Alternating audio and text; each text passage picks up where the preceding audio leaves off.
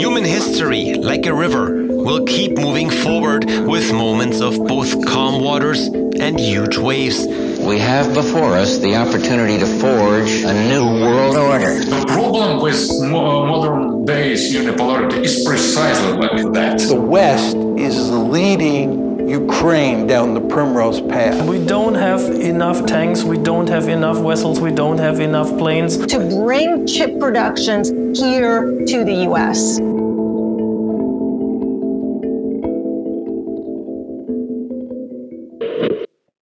I'm Andrew Collingwood. I write for Bournebrook magazine and other online outlets on geostrategy, economics, and British politics. Hi, my name is Philip Pilkington. I'm a macroeconomist who spent nearly a decade working in investment management. Both of us believe that the world is undergoing a once a century geopolitical and macroeconomic shift. After decades of American leadership, the unipolar world is finally ending. Since World War II, America has set the terms of global trade, and it's backed these up with its control over international institutions and its enormous military power. But things are changing. China is still rising, Russia has reawakened, Europe, America's longtime partner, is in long term decline. Each week, we'll be dissecting three stories that illustrate the shift from how semiconductor shortages in Taiwan influence Japanese military spending to how a new scramble for rare earth metals is remaking US foreign policy. We'll be talking about economics and geopolitics, but most importantly, we'll be talking about how they influence each other, how resource competition drives the great game of empires and alliances, and how that story is the great emerging tale of the 21st century. This is Multipolarity, charting the rise of the new multipolar world order. Coming up this week Silicon Valley bailout. As SVB goes under, we pick through the wreckage and play back the black box recorder. It'll take 10 years to replace the arms Britain has sent to Ukraine, according to the Defence Select Committee. Should we ask our enemies to wait, or does Britain need to retool its industrial base? Finally, in news of the miraculous, Iran and Saudi Arabia have brokered a historic peace accord, all thanks to China. Are we ready for a world in which the CCP is the new Jimmy Carter? But first, Silicon Valley bailout.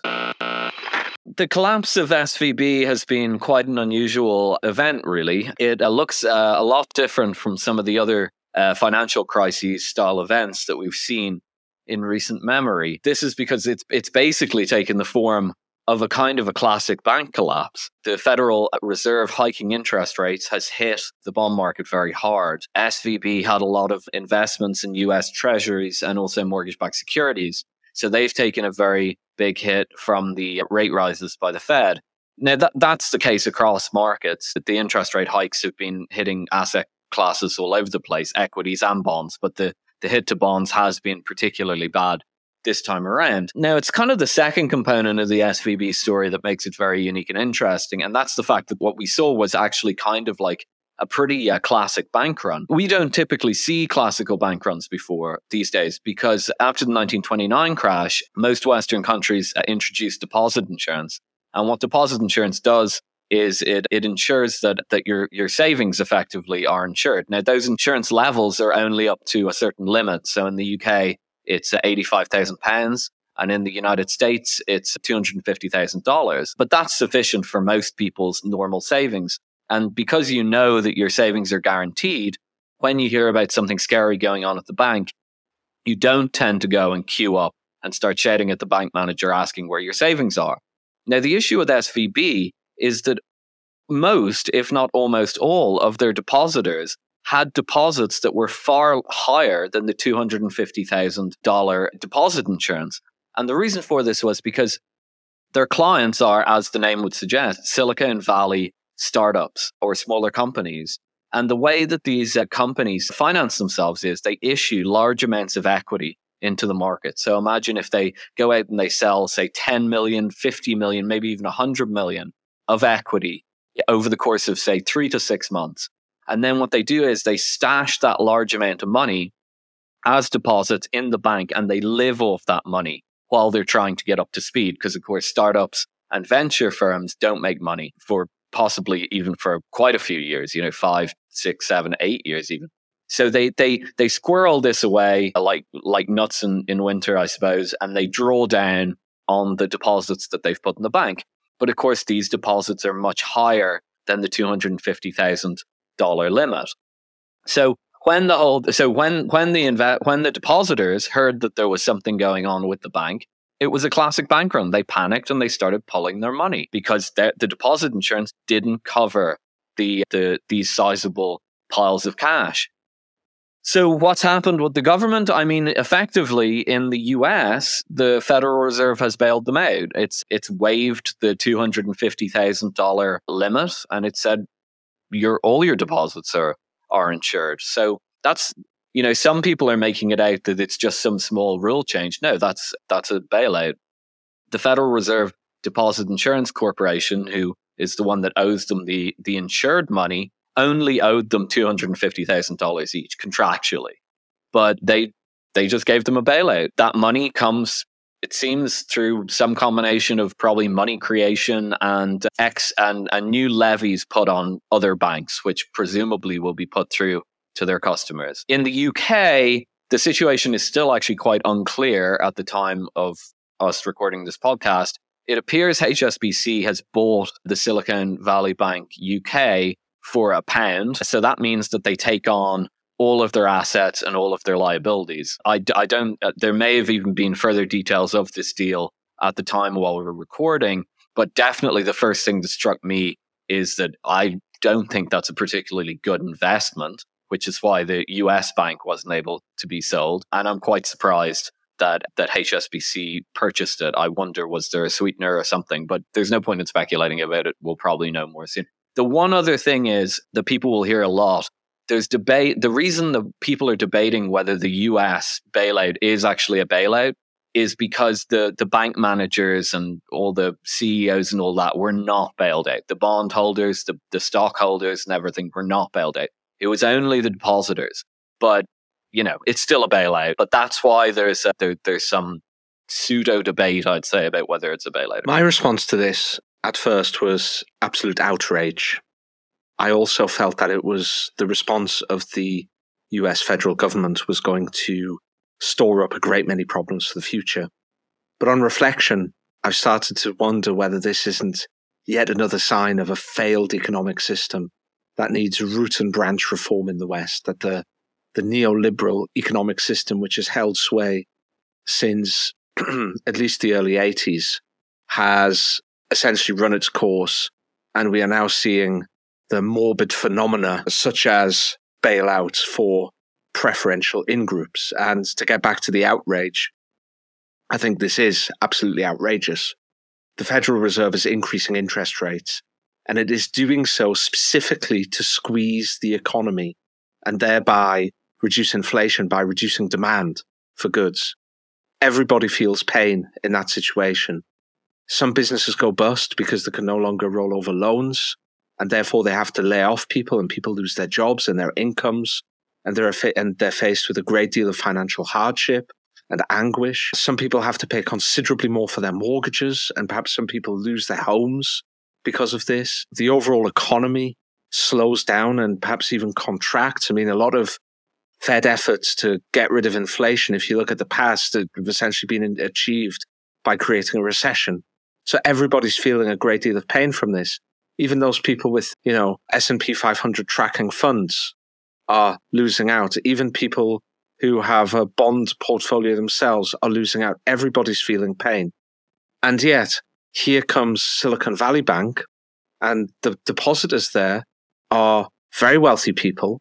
They're people who have deposited hundreds, in some cases, hundreds of millions and even billions of dollars. If you look at the the largest depositors within SVB, and their CEOs, they're the founders of Silicon Valley startups, but they're also venture capitalists, people with significant sums of capital that they invest in these startups. And because these people are very well connected within the administration, it's the rich people who are getting the welfare checks at the end of the day. And these welfare checks are going to be paid by the very taxpayers who are also being squeezed by exactly the same phenomenon that the rich folks are getting bailed out for.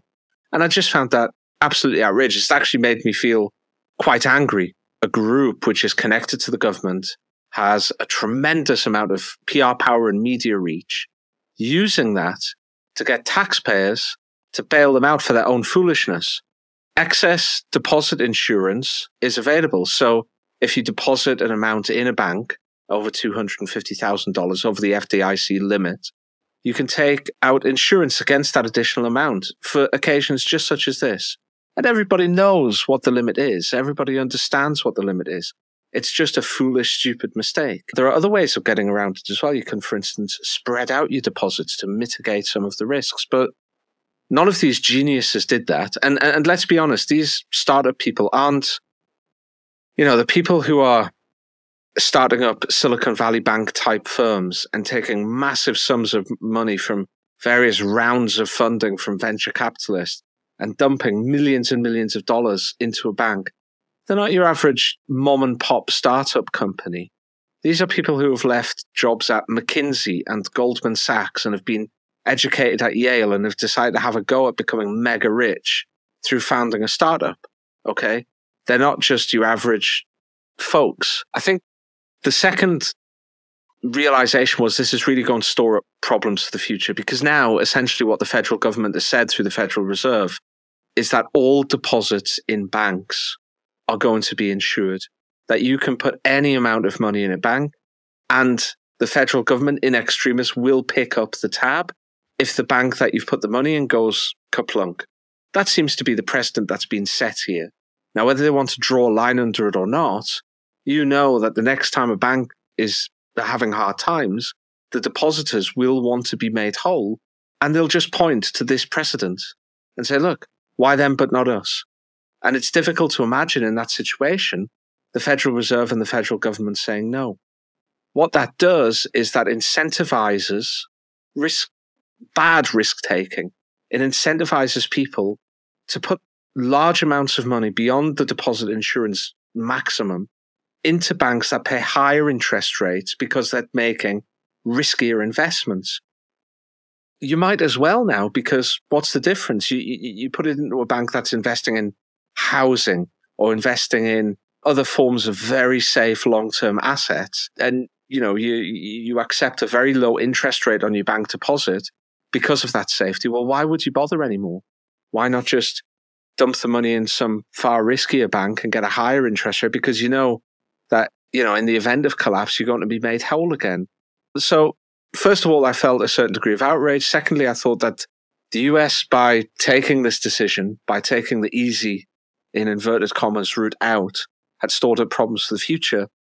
But the third thing I thought of was this is really the death throes of a failed economic model. We've had this neoliberal model based on deregulation, based on releasing the animal spirits of the markets, based on light touch regulation, since at least the 1980s. In Britain, we had Margaret Thatcher and the Big Bang financial reforms and her economic reforms.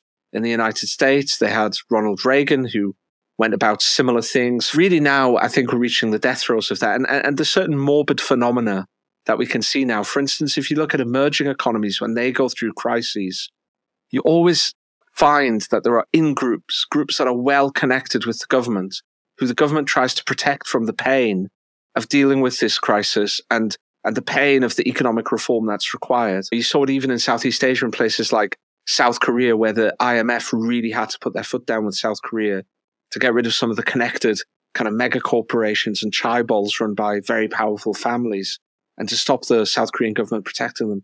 Same things happened in the past in places like Russia and other emerging market economies. And now we're starting to see similar things here, although we don't view it like that. But it's very much the case that this is a, a well connected group with a, a strong amount of PR power, big media outreach, a big voice. And it's just been protected from the pain that everybody else is having to suffer. And I think that's very much a sign of a dysfunctional, not just a dysfunctional economy, but a, a, a dysfunctional economic system. And I think that's something that we really ought to bear in mind here when we're viewing this story. The stupidity is is really astounding. I mean, as you say, the people who go into this space, at least on paper, are very well educated. You know, they a lot of them work adjacent to finance stuff. There's a big fintech sector there. Plenty of lawyers are in Silicon Valley, from what I understand. and no one could figure out deposit insurance. I mean, not just the the the people themselves who were running these businesses and leaving these giant cash hoards uninsured, but what about Silicon Valley Bank itself? I mean, if your key problem as a bank, or not key problem, but if your key kind of constituent is idiosyncratic in a way that you have these giant pools of reserves, 50% of your energy should be like focused on how to stabilize and ensure those reserves in some way. I think the effects that you're talking about are absolutely key. Like eh, today, if eh, with the current deposit insurance, if you have, say, $5 million and you go to a slightly dodgy looking bank that's offering you these enormous uh, savings interest rates, you probably kind of shy away because you go, well, you know, only $250,000 of this is insured. I'd better not go with this slightly risky but attractive return opportunity with this kind of slightly dodgy bank. But as you say, well, if you've insured everybody's capital, which is pretty bonkers to me because capital is not a right, as it were. It's it's it's it's something that you kind of earn and you have to deploy and you have to manage yourself. Now that we've taken away that and we've socialized capital in that way, of course you can go to the slightly more dubious bank with the higher return. There's no downside to doing so. So the moral hazard here is is enormous. I, I think possibly even larger than with the 2008 crisis. I suppose the other thing that's really striking, I think you kind of touched on it, that this does really feel like the death of that economic model that you described. A lot of the aspects of that model since 2008 haven't been very functional. We've had economic stagnation, you know, we haven't seen very good wage growth, very good GDP growth, anything like that. But, and even the finance sector has been kind of awful because there's been zero interest rates and markets are very overvalued and returns are lower. But on this little corner of the economy, you had this seemingly thriving, innovative growth tech sector that everyone kind of, you know, paid lip service to and was very deferential toward. And all the people involved in it were kind of like the geniuses and the people moving society forward. And I don't think it was all bad either. I mean, it really did give kind of a, you know, a ray of hope, as it were. And that sector itself tended to be very kind of bootstrappy. And there was a very, very strong libertarian streak within the sector. You can say that pejoratively, or you can mean it positively. I think pejoratively, there was ideological elements that possibly weren't very realistic and were a little naive. But, uh, you know, more optimistically, it, it did kind of have a sort, certain elan vital, you know? And it was creating something, or at least it seemed to be creating something. I think that's dead now. I think the people who took those bailouts did so, and I understand why they did so. I mean, it was their income, not so much understanding why the Fed gave it to them, but I understand why they took it. But in taking it, I think it's a poison pill. I, I don't think Silicon Valley will ever be the same again. Even just the hit it will give to the kind of morale, to the story that they told themselves about themselves. They've lost their innocence now. They're not the new kid on the block creating something fresh. They're just like the bad old bankers that got bailed out in 2008. And yeah, it does feel that like, what, what do we have next? What can we now create? Like the, the 80s and the 90s, we created this tr- seemingly thriving financial sector that blew up twice. First in the dot com bubble, but you know, that was manageable. It was just a bit of excess. And then spectacularly in 2008. And it's been pretty sluggish since. And then we've got the tech sector, and that was the new frontier. Well, that's just blew up and they took a bailout. So yeah, it's really hard to see where this kind of goes from here. And it is really kind of the economic story that we tell ourselves. So I I mean maybe something new will emerge, but it's very, very hard to see where it can come from now. Yeah, it's amazing the number of genius libertarians who were 100% against government interference in the economy. That was what ruined everything. And the government should just get out of people's business. The government should be much smaller taxes should be much lower, and the government should really only be involved in the enforcement of property rights.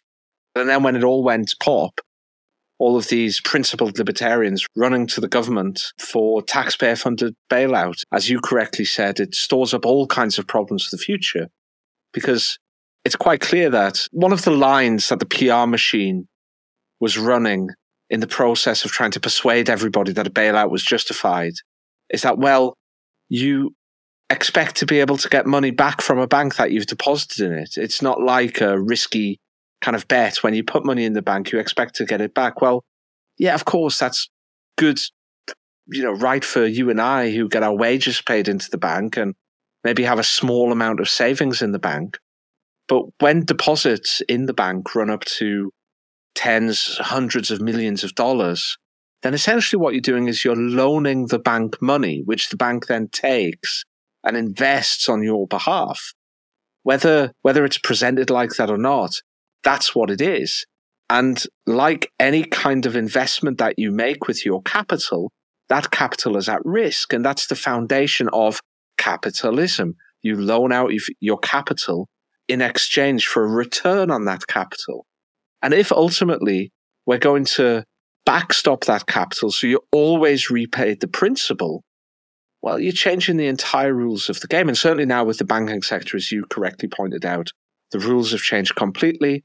It seems to be the case that people are going to move towards less reputable banks because who cares now about the risk involved? And, uh, you know, I think they've stored up all sorts of problems. But of course, the second part of this is, as you say, it seems there's a certain apathy. These people who are very self congratulatory, are very happy with themselves in a lot of ways, who tend to believe in their intellectual prowess and to the extent where it, it verges on, you know, being, you know, conceitedness at times, seem to be just not sharp, kind of blunt tools. People who let themselves fall into this sort of circumstance. Organizations where this sort of deposits are, are commonplace, it, it really doesn't feel like an, the avant-garde, the, the the tip of the of the economic sphere, the the kind of the bleeding edge of economic innovation. It, it doesn't feel like those sorts of sharp minds are involved in this.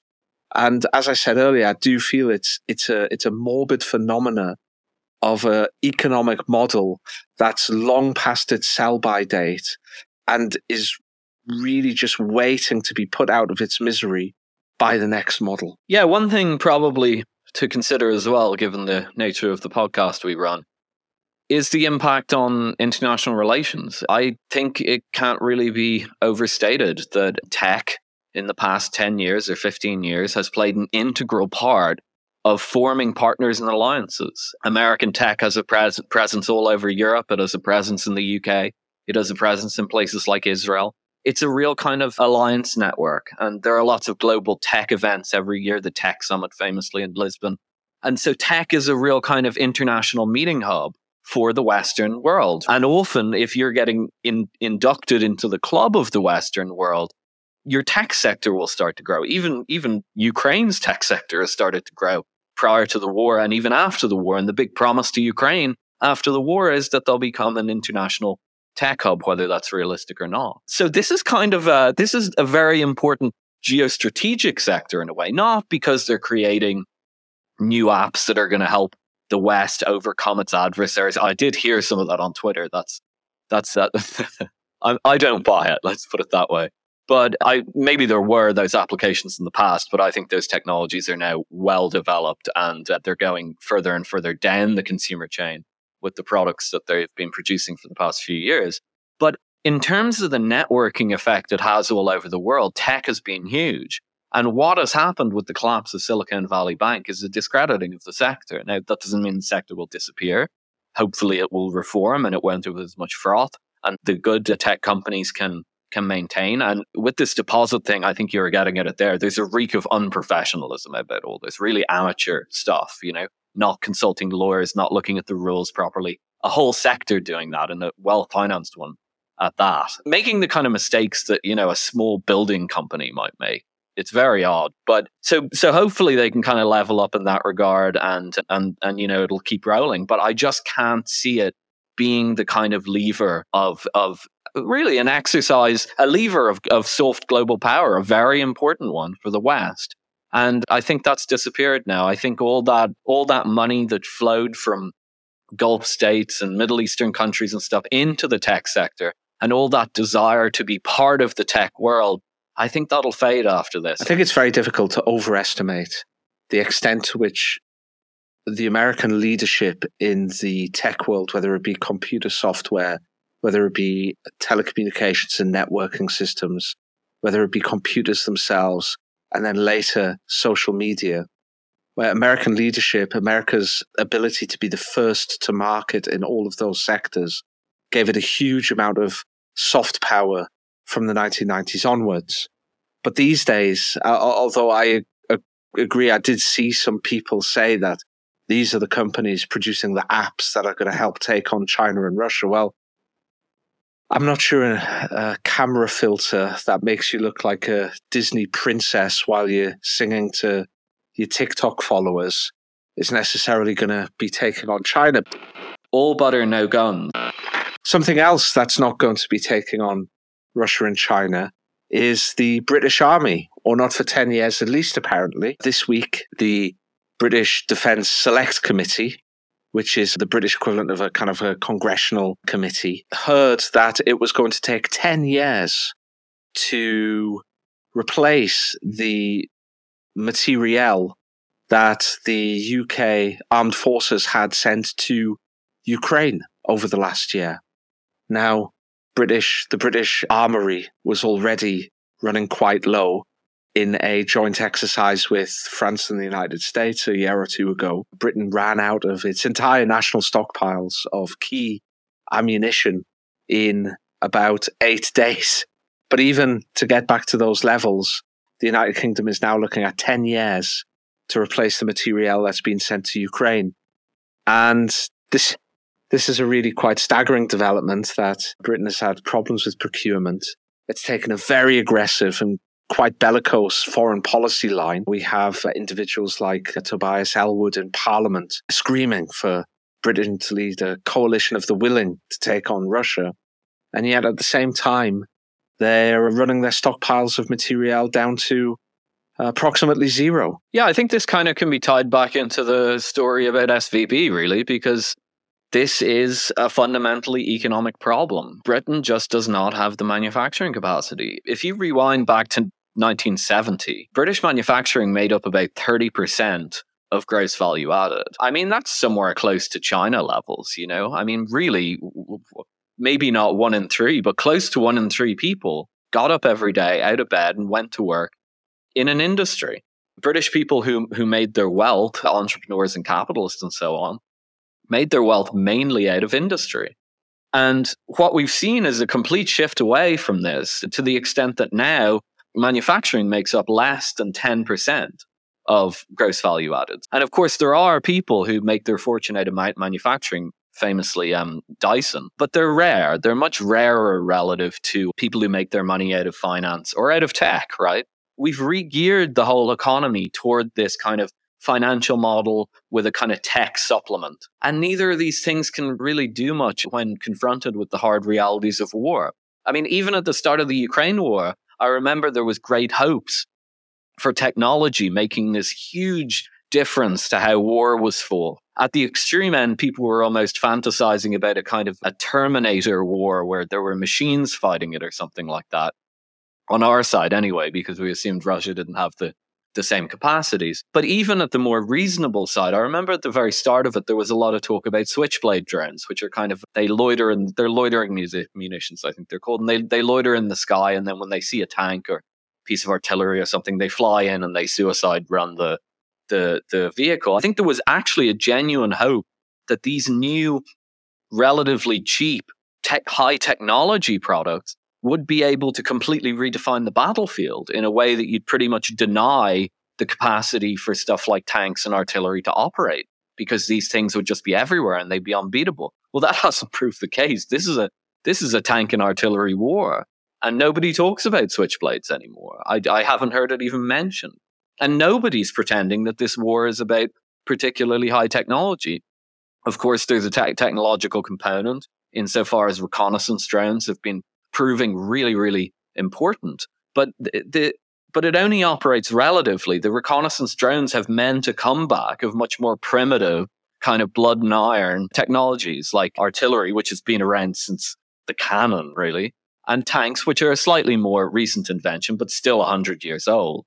We've retooled our economy in such a way to create this boom bust tech finance economy. And then you know, when you turn around and you want to actually try and be a serious military power, you realize that you, you simply can't.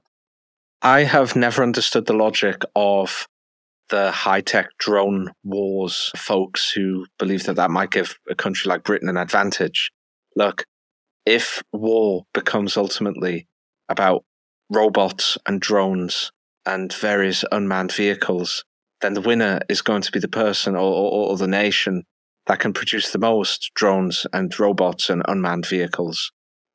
And that ain't Britain with its small manufacturing sector. But I think again, how how can I put this without using naughty words? The poor state of public administration and the failure of our economic model and the people who run that economic model. It's been well known for years, perhaps decades, that Ministry of Defense procurement is dreadful. It is at least as bad as the sort of issues that they're facing at the moment in the Pentagon with their procurement and some of the failures of their big programs. Perhaps it's even worse to give listeners an idea of the sort of scale. We've also had cuts to military budgets at the same time as we've been fighting a counterinsurgency war on the coattails of the United States in Afghanistan and Iraq. We've also had some really big ticket items that have come due.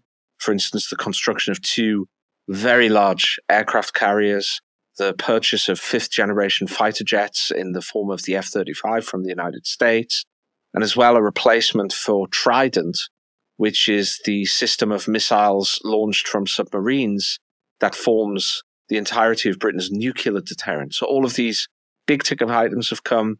You've had a very poor quality of procurement, a lot of big mistakes, a lot of money wasted on projects like Ajax, which is a kind of infantry fighting vehicle or, or medium armor project. And at the same time, you've had cuts while we've been fighting these counterinsurgency wars. So politicians knew all of that.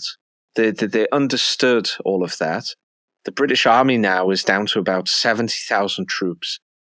It could not put a single division in the field of battle. It could, it could maybe scrape together two brigades to fight in the field. So, you know, we're talking about 10,000 men, perhaps, that it could put at the sharp end of any conflict. It would probably last a week or so in any conflict before it ran out of ammunition. And at the same time, our politicians have paired this with increasingly bellicose language when it comes to dealing with Russia, and even more bizarrely, China on the other side of the world, where we have very few interests at all. So they've been doing this. They've finally got a war. They've dumped almost all of the materiel towards Ukraine. Now they have very little left, and they're left scratching their heads. Now, the interesting thing about this, or the very dangerous thing about this, is that for probably about eight, ten years now, the United States has been getting increasingly irritated and increasingly frustrated with its European NATO allies for not pulling their weight within NATO.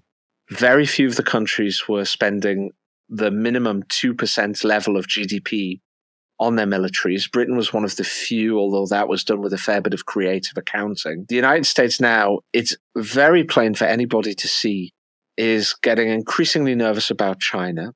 It will, sooner rather than later, be forced to start swinging its manpower, its materiel, and its focus toward the Asian theatre. And that's going to leave Europe increasingly left alone to fend for itself. And just at that time, that Britain really needed to be beefing up its armed forces and expanding the size of its armed forces so it could play an active role within the European defense structure or within the defense of Europe. Just at that moment, it's now not only is it not going to be able to expand, but it's looking at 10 years to, to you know, just to get back to the level that wasn't big, big enough to begin with. It, it's almost boggles the mind to think that politicians who genuinely believe they can run the country could allow this sequence of events or or follow this combination of policy positions. It's really quite staggering. It's quite staggering from an administrative point of view. It's staggering for a logical point of view. And it's certainly quite dangerous from a geostrategic point of view and a security point of view. Well, if they're going to solve the problem, it's going to have to be from the ground up. Um, the fact of the matter is that if Britain was faced with a war on its own right now, there wouldn't be any way to turn. They couldn't turn to the manufacturing sector like they did in World War II and uh, or in World War One, and they turn around and they say, "Oh no, we need to create you know this many tanks, this many rifles, so on." There wouldn't be the productive capacity there. If Britain wants to get serious about this problem, which it should, it needs to reestablish its manufacturing base, and that should actually be the priority over reestablishing military power because it logically precedes it. If you don't have a manufacturing base, you cannot build the military power that you want. So they'd need to focus all in on this, but that would require kind of taking a little time, maybe a decade or so, focusing inwards a little more. So I think that would be the path that Britain would have to go down to get serious about this, but it would be long.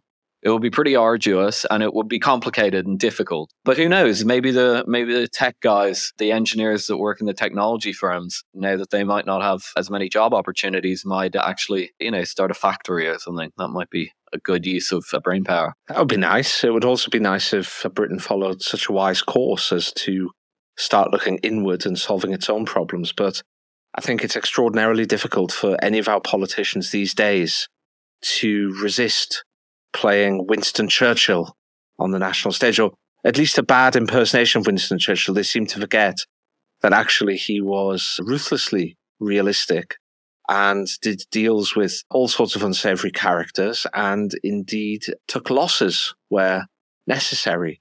They forget the realism of Winston Churchill and they remember only the rhetoric and make bad impersonations of that rhetoric. The art of peace. China has brokered a deal between the seemingly irreconcilable nations in the Middle East, Saudi Arabia and Iran. The Saudis and the Iranians have had a long running rivalry for decades now.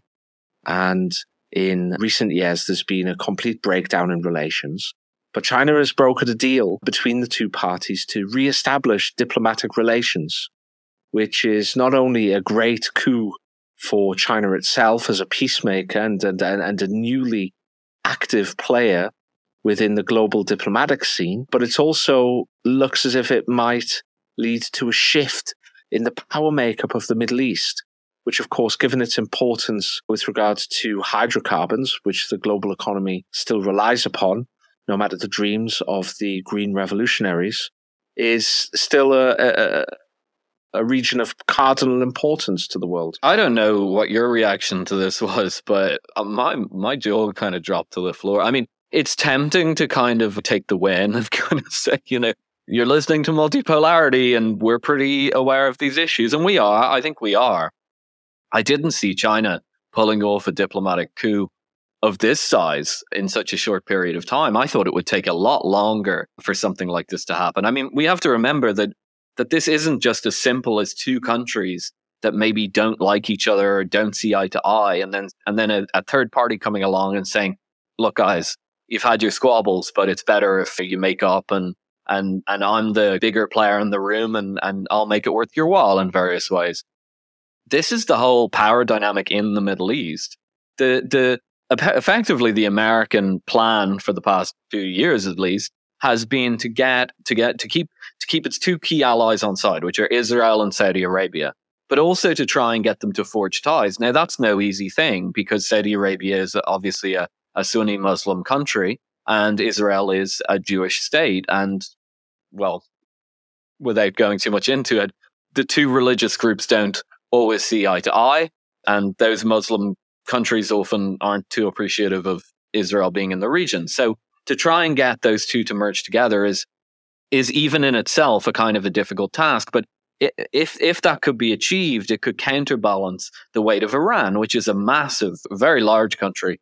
And in fact, if if the fetters ever came off Iran, it would probably be quite a promising country. So China coming in and making Iran and Saudi Arabia friends again completely destroys the American plan effectively for the Middle East. And it didn't, you know, blow up of its own accord. A third party rival came in and did this deal. I was, I, as I said, I was blown away. I, if you'd asked me three weeks ago, I'd have said, oh yeah, maybe five years time or something like that, maybe three years time. I mean, it, it happened that quickly. It's absolutely phenomenal. I mean, there's a lot to say about it. Um, I suppose to start with, why did it happen? I mean, look, Iran's position is relatively weak. It's it, it is still, despite the emerging multipolar world, it is still quite isolated. because of the American sanctions that have been applied to it and poor relations with most Western states. Saudi Arabia isn't that isolated, but it has become more isolated, particularly since the killing of the journalist Jamal Khashoggi. But that really created an animus on the part of the West against the Saudis. Now, it never rose to the level of making it kind of a quasi rogue state like Iran. So, really, the interesting question is why did Saudi Arabia decide to say, sorry, America, we're not playing by your rules, we're going to play by China's rules? Uh, look, all you can do is infer from recent behavior of the Saudis. My impression is the Saudis have become annoyed with the developed world.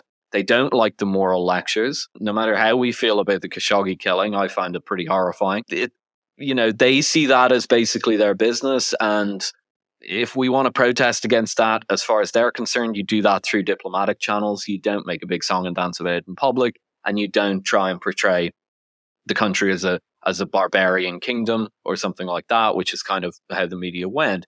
So they've kind of tired of it in that sense, but that's not enough to, to push them completely out of the orbit.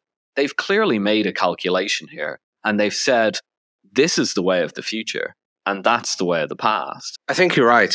I think what's interesting about this is that actually it's probably one step on a longer term trend. So the first thing to say about this is that the big winner from the United States' invasion of Iraq in 2003 was in fact Iran. Saddam Hussein had held together Iraq, which is a truly multicultural nation, and he'd held it together with an iron rod. And Hussein was essentially a bulwark against the spread of Iranian power into the Arabian Peninsula. Once Iraq was split asunder and Hussein's iron grip removed, that allowed Iran to gain a huge amount of power within Iraq. Iran is now the most powerful foreign state within Iraq, and it wasn't before. The great result, the main result of the Bush invasion of Iraq was to greatly empower Iran. So that's the first thing to say. The second thing to say is that since the invasion of Iraq, the Middle East has essentially been roiled in chaos. It's created tremendously hard times. Local regional powers such as Iran, Syria, Saudi Arabia, Qatar, even Turkey, Egypt have all been involved in this fanatical, multi fronted, multi sided civil war. And it's likely that they're all starting to reach a point of exhaustion. At the same time, the United States, through its shale gas and oil drilling, has it is not fully energy independent. It still needs certain cracks of oil. It, it still can't produce all of the various blends of oil it needs for different cracks of oil products. But it's essentially now a net exporter of oil. And the Arabian Peninsula is becoming less important especially as the green transition happens. The Americans are less focused on that green energy transition, but it's still happening to a certain degree. So there's all, there was bound to be an American drawback from the region gradually. And all of these things are happening at the same time that China is becoming an increasingly important customer for the oil exporters in the Middle Eastern region. So I think one important thing to say about this is that it's a step on a process that's going to shift the region away from America's pocket, which is where it was. America was the only game in town for many decades in the Middle East. What it said went, and it wanted Saudi Arabia as its ally, and it wanted to keep Iran down. It's not like China's going to take over. It just means that, that countries like Saudi Arabia, like Qatar, will balance between various powers in the future. I think, though, that this is really a big strategic defeat for the United States. It paints China as a highly responsible member of the global community, which is not something that the United States wants at the moment for global and PR views. As I said earlier, Iran, uh, the United States has wanted to keep Iran down since the Iranian Revolution. The, the US as whole, Washington has really pushed for regime change. It's sanctioned Iran. It's tried to crush its economy. I mean, perhaps no country other than Cuba has suffered more under the baleful yoke of the United States over the last 40 years. But specifically at the moment, the US really wanted to keep Iran pinned down with domestic strife, with rivalry with Saudi Arabia, with civil war in Syria, which obviously Iran has serious interests in through Hezbollah and also its its great ally in Assad. It wanted to keep Iran pinned down with all of these things to prevent it from helping Russia as it has done in the conflict in Ukraine. So this is a really big loss for the United States strategically. And it'll be interesting to see how they respond to that because in exactly the same way that the US hopes to pin Russia down in a sort of bear trap in Ukraine and weaken it. Well, at the moment, Ukraine is also pinning down the United States to a certain degree. It can't shift men and materiel across to Asia to, to focus on its real rival, which is China. It's taken its eye off the Middle East to a certain degree. And it's you know, really focused on one area of the world at the moment. And the US is, is almost as pinned down as Russia, I would say. You know, I think that's a great point and it's worth emphasizing because no one makes it. I'd go further than that. I think America is more pinned down than Russia. Well, not Russia per se. Obviously, Russia is completely focused on this war. But if we see this as kind of a broader struggle of American unipolar hegemony against an emerging multipolar world, multipolarity has been unleashed by the Ukraine war. Meanwhile, as you say, the US is completely focused on Ukraine. I think you're absolutely right. They pushed for a strategy of pinning down their rivals and they managed to pin themselves down. The other thing I'd say is I think moving forward, the one to watch here is Israel, right? Israel is a is is the most dependable ally of the United States in the Middle East. They've lost Saudi Arabia, which wasn't as dependable as Israel to begin with, but it does seem that they've lost the Saudis. Now, you'd think, well, they'll never they'll never lose the Israelis.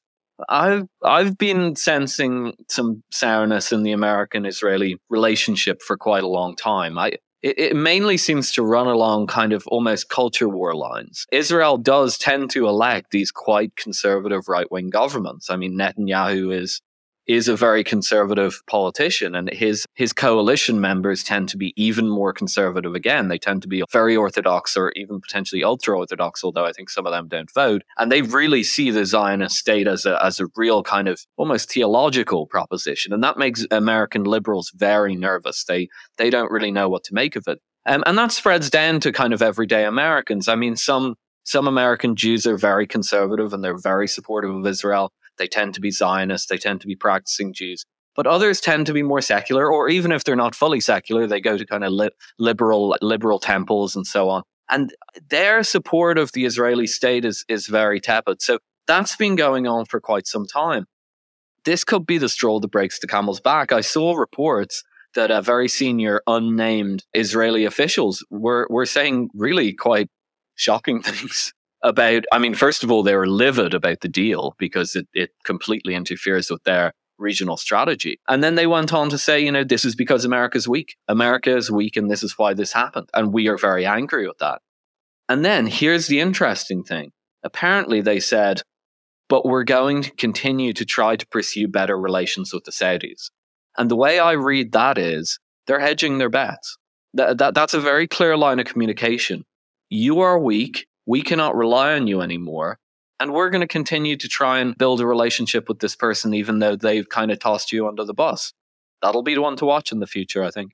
That's absolutely right. And I think a lot of the blame of this really ought to be laid at the feet of the neoconservative slash liberal universalists who dominate foreign policy circles in the United States but also the metropolitan liberal class, what we in Britain would call the chattering class, or perhaps the Manhattan charity auction set, as you can kind of condescendingly refer to them as, because these folks tend to view morals as being the most important, or morality, and their morality specifically, as being the most important factor in foreign policy.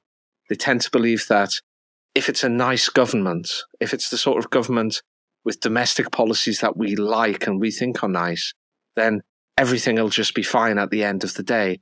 But if it's an awful government that we dislike, well, that's a problem and we'll always be their enemies. And unfortunately, what tends to happen is they tend to be very vociferous in their criticism of governments whose domestic policies they dislike. Now, a great example of this is Saudi Arabia.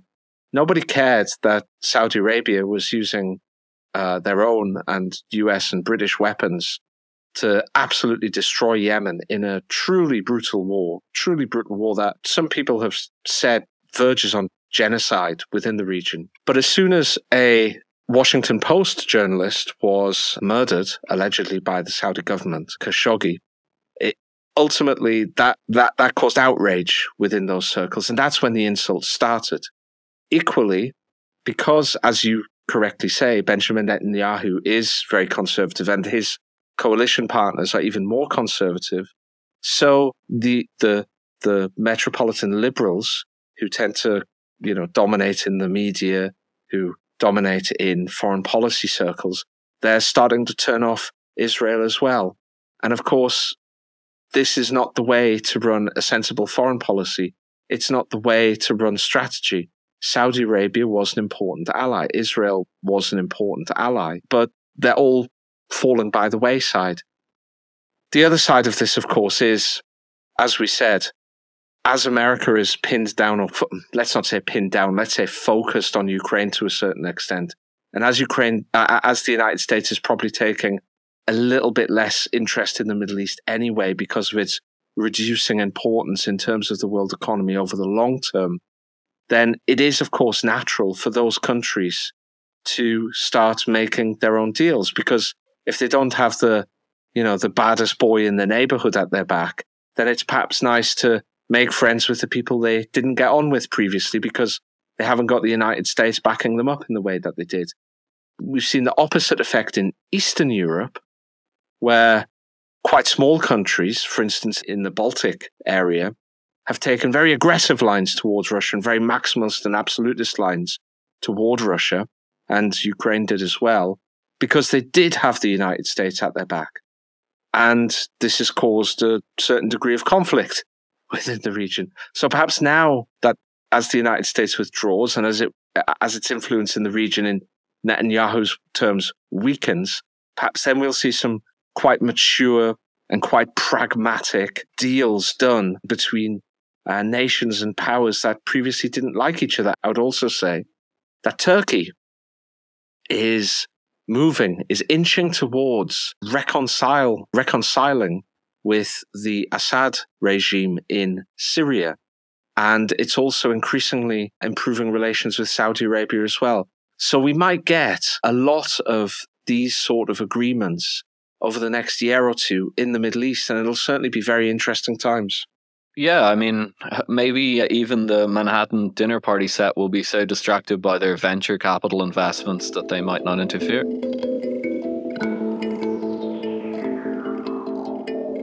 You've been listening to Multipolarity. Subscribe or follow for fresh episodes every week.